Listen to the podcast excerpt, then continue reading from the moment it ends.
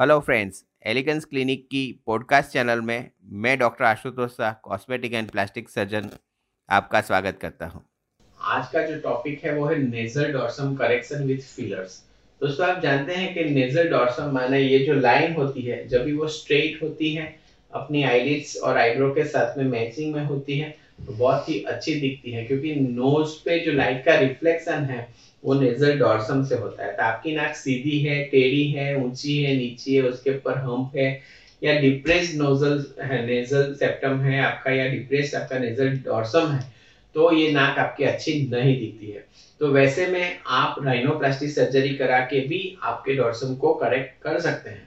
लेकिन काफ़ी बार काफ़ी सारे लोग चाहते हैं कि वो सर्जरी के अंदर नहीं जाना चाहते हैं या सर्जरी से डरते हैं या इवन राइनोप्लास्टिक कराने के बाद भी जो थोड़ी बहुत डेफिसिट रह जाती है तो उसको करेक्ट करने के लिए आप नेजल डॉर्सम पे फिलर इंजेक्शन करवा सकते हैं। ये जो फिलर इंजेक्शन होते हैं हाइलोरोनिक एसिड नाम के एक नेचुरल सब्सटेंस से बने होते हैं और वो वहाँ पे आजू बाजू से वाटर इकट्ठा करके वो वहाँ पे आपको शेप देते हैं।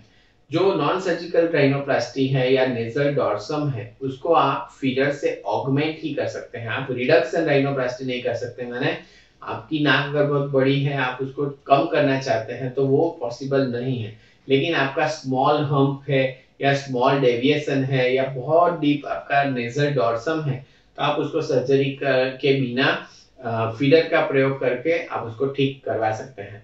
ये प्रोसीजर ओपीडी प्रोसीजर है, पंद्रह बीस मिनट का प्रोसीजर होता है। आप अगर ट्रेन्ड कॉस्मेटिक प्लास्टिक सर्जन से ये प्रोसीजर कराते हैं तो आपको बहुत ही अच्छा result without admission without surgery कोई कट चीरे बिना करा सकते हैं। और इसकी कोई ज़्यादा पोस्ट ऑपरेटिव टेक केयर भी आपको नहीं करनी पड़ती है।